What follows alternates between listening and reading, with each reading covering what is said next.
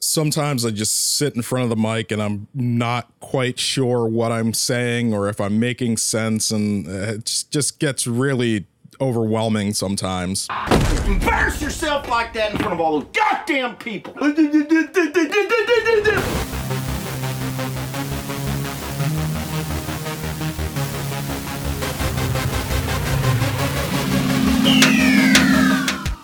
Hey fam, welcome to a new episode of Stay Watching Mondays at the Movies. As always, I'm your host, Larry. This week, I feel like I'm gonna hit you with an unpopular opinion of a film that's doing pretty well critically. Um, and I'm interested to see how this is gonna go and what other people think of this film. Um, it has been a kind of a rough summer for me. There have been a few movies here and there that have really stuck out um, and hit me in a way that that I was really hoping for this summer. But there are a lot that have kind of left me feeling cold or disinterested. Um, and this week, in a way, both films kind of did that for me. Uh, the first film that I saw this week was Once Upon a Time in Hollywood, uh, the ninth film from Quentin Tarantino. And the other film that I saw was The Great Hack, a documentary on Netflix looking at the Cambridge Analytica scandal and basically how social media data is being used to change politics in the United States and around the world. Um, again, both films for me should have been incredibly interesting. Both are kind of in the wheelhouse of what I enjoy, but for different reasons, I, I found myself not quite feeling both of them. So, um, hang in there. I'm going to get right into it.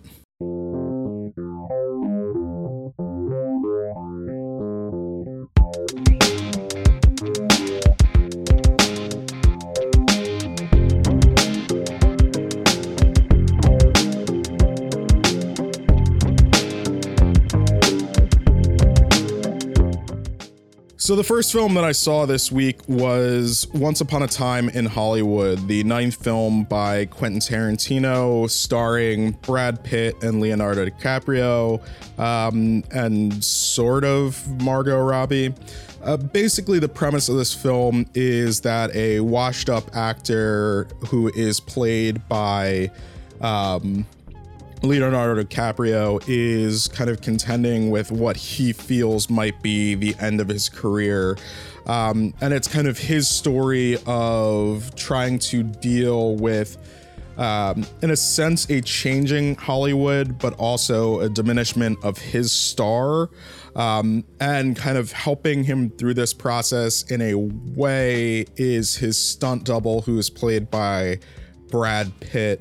Um, and all of this is going on with a with the backdrop of kind of the Manson family um, in the background doing their whatever it is that the Manson family does. Um, and so we get a bit of uh, Sharon Tate, who in this film is played by Margot Robbie. And and when I say a bit, um, you know one of the things that's always challenging about films is especially when when formulating your own opinion is i'll be honest i try to go in as dry as possible um, i tend to uh, try not to read as much as possible try not to watch any videos that are out there i try not to look at press but for something for a director like Quentin Tarantino, it's a little bit hard to avoid anything. And so when I found out that Sharon Tate uh, and the Manson family were going to be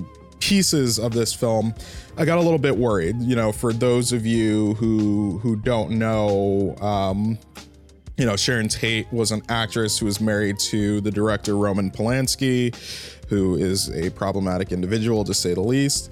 Um, and to say the most, he's a rapist. Um, and basically you know with with that story you know in in the reality of things sharon tate was murdered while pregnant by members of the manson family who were um, basically these acolytes of uh, charles manson who kind of built this cult following um, of folks who kind of did his bidding.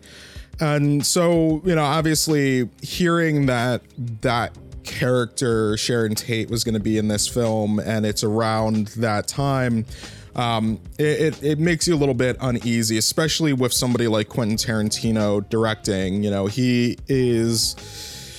Uh, it, it, it's it's tough to quite put my finger on the thing that it is with him. So I mean, like, I I, I don't want to say that he's not subtle because as a filmmaker and as a writer, I think he can be incredibly subtle. I think he can do really amazing things, but especially with his treatment of female characters, I I always find myself a little bit uneasy about what he's going to do. You know, sometimes he might do a good job, other times it is as bad as it can possibly be. This for me was a little bit somewhere in the middle, and part of that uh, it, it starts to lean a little bit more heavily to the not so great side because of some of the things that he had said leading up to this film. So, um, in some interviews, Quentin Tarantino had kind of said that, like, hey, I'm going to be showing Sharon Tate as this more, you know, fleshed out, realized person and not just this victim of this this violent crime. And I don't think he ever quite achieves that. Um, Sharon Tate, you know, Margot Robbie with with in this film doesn't get much to do. Uh, honestly, she doesn't have that many lines. She's really not integral to the story that is being told. She is more of a footnote. Um, and that was something that kind of kind of rubbed me the wrong way, especially with the way that he wanted to talk about this film and wanted to present it. And so I, I just want to kind of get that out of the way up top. Um, you know, obviously this film is doing really well critically, and you know, for the most part, I, I understand that. I mean, this film is well written for the most part. Um, most of the characters and the story are well actualized, even if the story isn't really that interesting. Like, like let's be real. Um, one of the things that's bothered me a lot about this film and the discussion around this film is the idea that it is, you know, kind of this original piece of fiction. And yes, while it is a fantasy about Hollywood through the eyes of Quentin Tarantino, it didn't feel like anything new or revelatory for me. You know, it's a story about somebody who feels like they're washed up, dealing with that feeling and, you know, working through it. And sure, we get an amazing performance by Leonardo DiCaprio. He's a great actor. You know, I really don't expect anything less from him at this point. He does a really good job in this film. Brad Pitt, likewise, you know, I don't always love most of what Brad Pitt is in. I think he's definitely made some stinkers in his time. Um, but I think he does a really great job in this film of playing the character that, you know, he was assigned to play. And, and I think that is really where I would give the most of this praise for this film. You know, Leonardo DiCaprio and Brad Pitt are great. Their performances are fun and nuanced. There's little pieces of their characters that you pick up, not necessarily through their dialogue or actions, but through little subtleties. Um, one of the things that you can pick up on is the bit of a stutter that uh, Leonardo DiCaprio's character has when he's not acting. Um, and I thought that was something that's really interesting and does a good job of putting on display that um, you know, that kind of challenge that he's having in his career at this point. And so I, I think that was really well done. I think um, the way that we kind of see Brad Pitt's character moving through the world and thinking about things and you know challenged by the world around him unable to kind of leave um, his past behind in a lot of ways um, contending with that in some in some subtle and some not so subtle ways. You know, again, I can't say too much about what that is because technically it's a spoiler, even though um, I will talk about it a little bit in in as roundabout a fashion as I possibly can a little bit later. Um, but I mean, I think those are the two kind of standout elements of this film.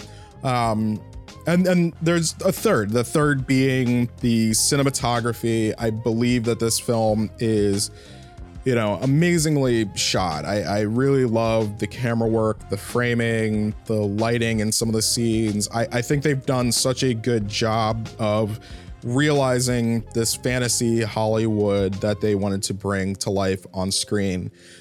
The first area that I found myself kind of not really the biggest fan of this movie is some of the editing. And um, this is a problem that I've seen with Quentin Tarantino kind of throughout his career in in bits and pieces. He has this tendency to um, just kind of jump around a, a, bit. And I don't mean, you know, in the pulp fiction sort of way where we're seeing stuff that happened later before a scene that we were just watching. Um, but before what's happening at the end. It's not like that in terms of jumping around, but I mean like there are actual jump cuts in this film that really kind of threw me off and in some ways took me out of the film uh, as I was watching it. Um, and I know for for a lot of folks that's going to be such a small thing, but but for me when I'm when I'm watching the film, I'm watching all of these different aspects, and that was just something that that kind of bothered me. And it was just like, why is it doing that. It didn't feel necessary. It didn't feel like it added anything to the story that was being told. Um, the other piece of it was, you know, again, like getting back to that kind of originality piece, and and my challenge to that is I. I have to be real. Like, part of my issue with this film is this super white, super male Hollywood fantasy um, because it's not really a fantasy in a lot of ways. It's the reality that we were kind of watching. And so, um, certain characters appear in this film who are non white, and realistically, there's one main non white character in this film, and it's Bruce Lee. And you know, yes, Bruce Lee was an arrogant person in his life, but he is such a laughable caricature in this film that, you know, for one of the few people of color that we actually see in this film to be such a joke, it, it you know, again, it's like one of those things where, all right, as a person who loves film, I am supposed to be enjoying this product that, um, you know, is speaking to an age but reimagining it. But what it really does is kind of remind me that in a lot of cases, some of these directors, some of these writers, some of these actors may not necessarily feel that other people belong in their worlds or um, they're not as interesting as you know kind of these white male figures. And so that was something that that that kind of stuck with me throughout my viewing of this film. Like you know realistically some characters appear some characters of color appear in the background but they're they're not meaningful to the story. And so you know again it's it's that idea of well when you're when you're making a fantasy like sure you might be reimagining factual events or you might be inserting you know fake characters into real situations but are you really reimagining that world? Is that a fantasy world that everybody can kind of see themselves in? And you know if i'm being told that that what that's what this film is you know when i look at fantasy i i look for my way into it. And i know that's that's a challenge of all fantasy. And i'm not just talking about you know sword and board you know knights and sorcerers fantasy. Like any sort of fantasy world that's being made if you cannot find yourself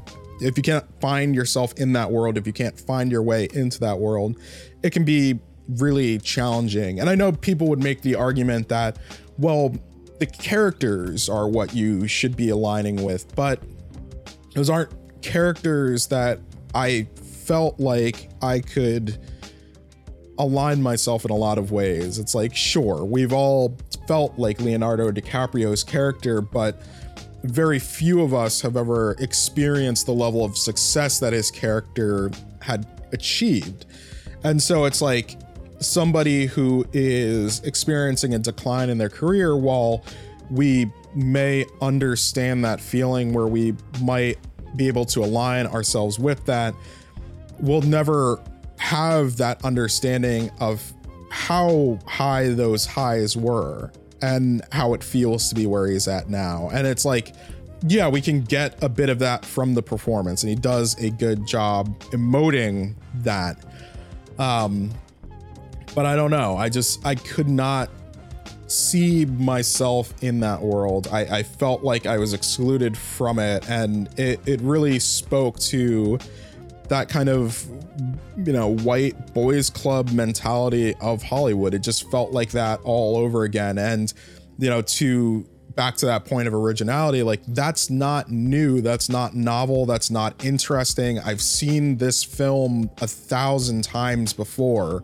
And despite having great cinematography and good performances, it doesn't change that for me. It doesn't make it something new or novel or interesting. It just makes it more of the same. And I think that's that's ultimately kind of the challenge. I mean, we we're complaining right now that that too many films are sequels or reboots or prequels and you know, while this is a new property, you know, quote new, unquote property, from Quentin Tarantino. It's along the lines of all the films that he made before. You know, it's the same sort of revisionist fantasy world that we get in Inglourious Basterds um, or Django. It's that same type of universe, it's that same type of feel. And to pretend like, Tarantino's films are not a film franchise of themselves is kind of disingenuous. You know, people are going because oh, this is this is the newest Tarantino. Um, you know, sure, he's an auteur, whatever that means, but it doesn't necessarily mean that he is above this kind of cyclical um, nature of film production that we see everywhere else. Sure, he might take a little bit more time than other people between films. You know, it may not be annualized, but it's no different. I can buy a box set of Quentin Tarantino films probably.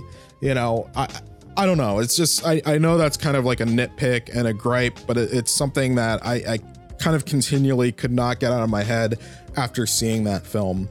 Um, and just like to to go back to a point that I was making earlier with his relationship with women in his films, you know, again, like I said, while Sharon Tate didn't really have that big of a role, Margot Robbie, you know, wasn't given that much to do. One of the most well realized characters um, was a, a little girl that appeared, played by Julia Butters. Um, this character she i mean the the actress did a did a great job but um she plays a very important role to leonardo dicaprio's character's plot and um i felt that that was probably my my favorite aspect of this film but outside of her performance you know eh, again we had the the lack of anything real for margot robbie to do. We have um these this joke in the film or i'm going to call it a joke. I, it didn't strike me as funny despite the number of people laughing in my theater about you know implied domestic violence um you know and then you know within the context of this film not going to say what it was but you know the actual on-screen violence committed against a woman um or multiple women in this film it, it's just I don't know. For for me, that stuff doesn't work in the way that I, I I, think it's intended. It doesn't land for me the way that um you know it, it does for other people. And sitting in that theater, hearing people kind of laugh at those moments was was really kind of jarring and unsettling and a bit upsetting. You know, it's it's one of those things where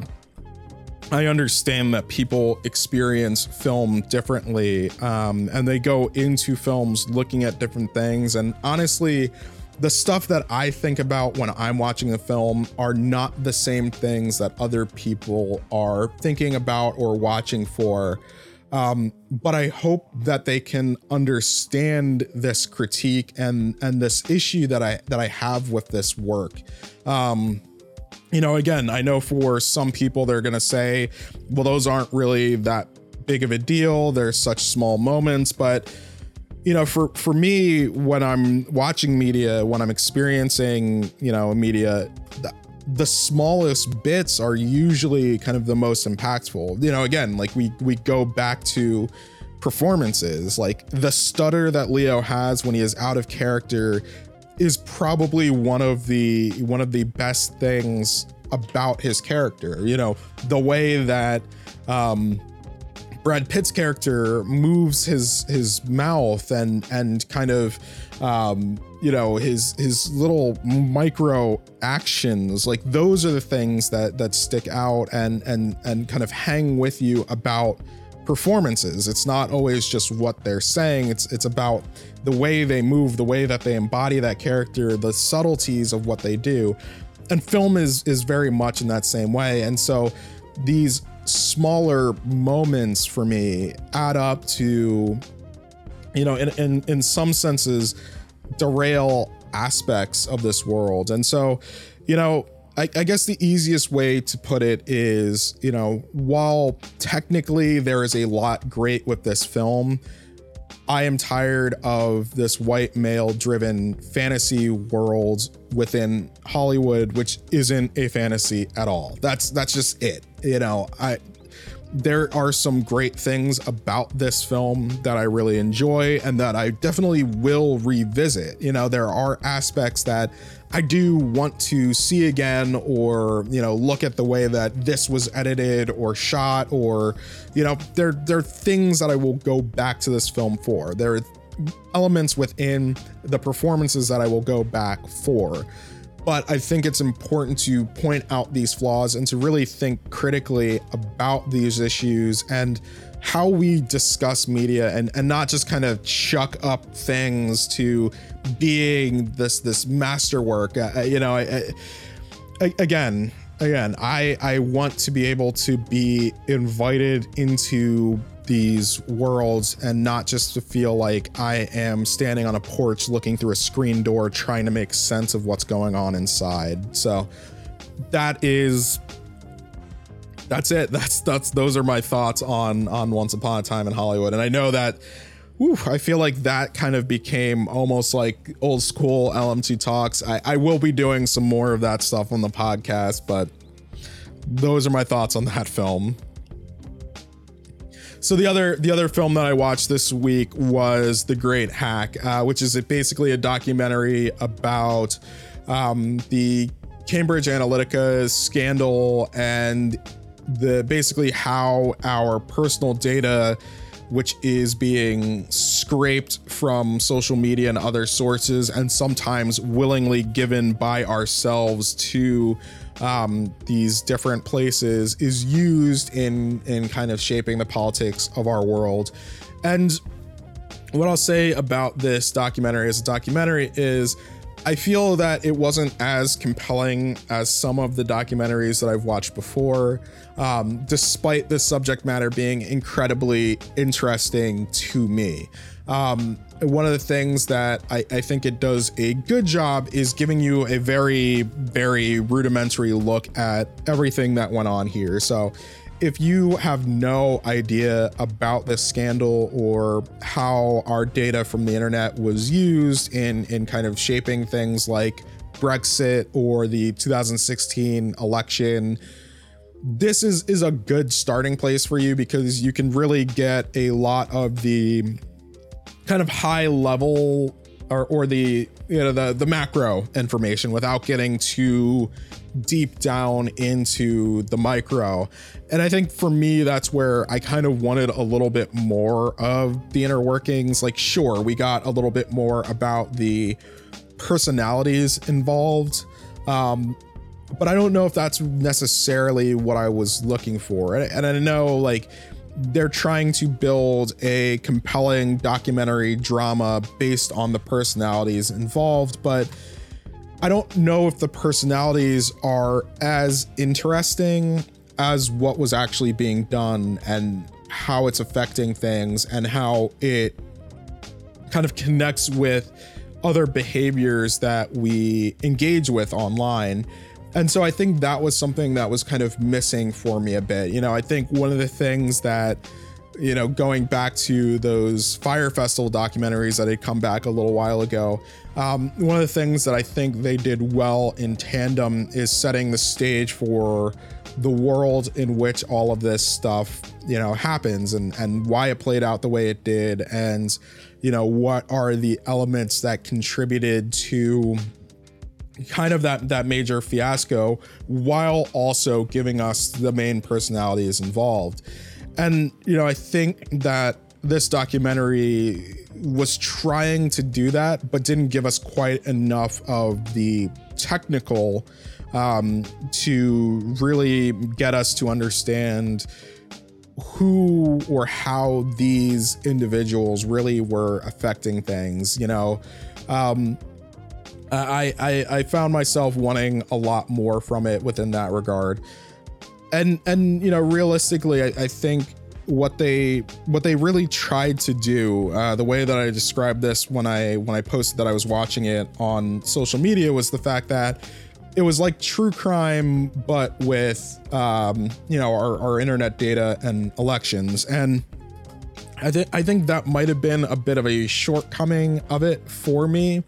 Um, they were trying to make it as dramatic as possible, but I don't know if it really was that dramatic. You know, it's it's it's something that's kind of hard to put into words because as I was watching it, like I couldn't help but feel like, oh, this isn't this isn't nearly as engaging as they think it is. This is these people aren't nearly as interesting as they think they are. Um, and if anything, they're just frustrating. I'm watching people that frustrate me, um, and I'm feeling disconnected from what they actually did, what the outcomes are, and you know, realistically what the implications are for the future, you know.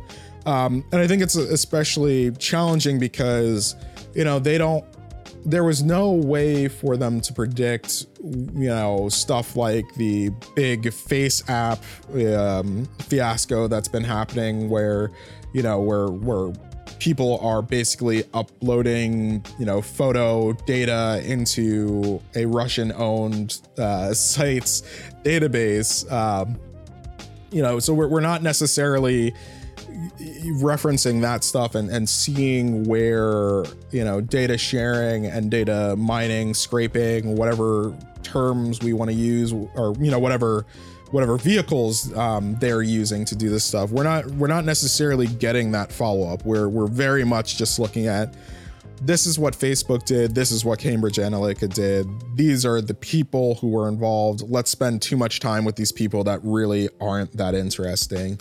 Um, so that was one of the challenges that I kind of had with this documentary. I just wanted a little bit more from it.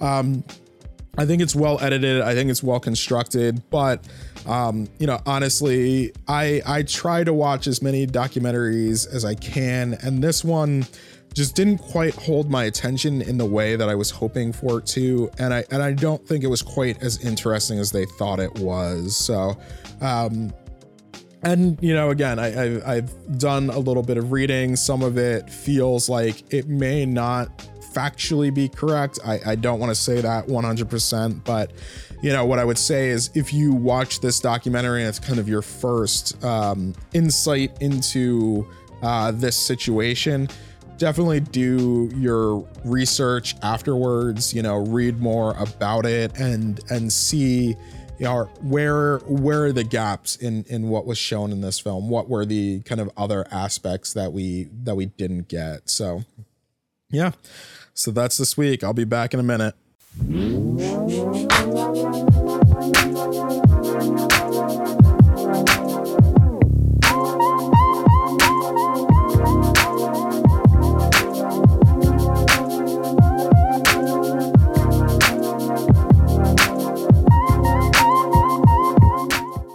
So, thank you for hanging in for another episode of Mondays at the Movies. Um, can't believe the summer is almost over. The next time one of these comes out, it's going to be August. Um, I, it's just flying by. I'm hoping that, you know, late stage August, we can get some better films. Um, I'm still waiting for a screening of The Farewell to be, you know, near me so that I can actually review something that I, you know, something different, uh, something something new. Um, but you know, we're we're gonna see if we're gonna get that. Uh, we got another, you know, we have that Fast and the Furious spinoff coming up. So I, I'm I'm just hoping that there's some enjoyable things coming up. Um, because yeah, it, it's getting rough right now. I mean, like the challenge is when you don't have too many movies to see, you can't really you know not to say that there's there's a lot of comparison that you can do but like thinking about films within the context of each other um, i know a lot of studios are, are, are trying not to compete with big releases and and disney owns just about everything so they can kind of you know move stuff around at their leisure to make sure that it's you know performing adequately um, but i'm just hoping that the rest of the summer brings out some some good stuff that's interesting um, other than that, uh, as I've been telling you for the last few episodes, I'm now part of the Hard NOC Media Collective. Um, Hard NOC Media is the media and podcast arm of the Nerds of Color. Um, basically, your source for all things nerdy from the perspective of people of color. Um, you can check out a whole bunch of great podcasts like uh, Hard NOC Life, uh, which is all about, you know, it's the flagship podcast for uh, nerds of color. Um, you can check out Southern Fried Asians, which looks at the experience of Asian Americans in the US South. Um, you can also check out stuff like DC TV Classics that looks at how DC Comics, you know, made their forays into television. Um, all of that can be found at hardnocmedia.com. So definitely check that out. Um, as always, I love to hear from you all. Let me know what you thought about these films. Did they strike you in a much more impactful way? You know, did you love Once Upon a Time in Hollywood? Is it your favorite Quentin Tarantino film? Uh, which I, I, I, guess I should, um, you know, just in this in this last little bit here. Um, I don't know if anybody is still going to be listening to this part. I, I do think this is pretty mid tier Tarantino for me.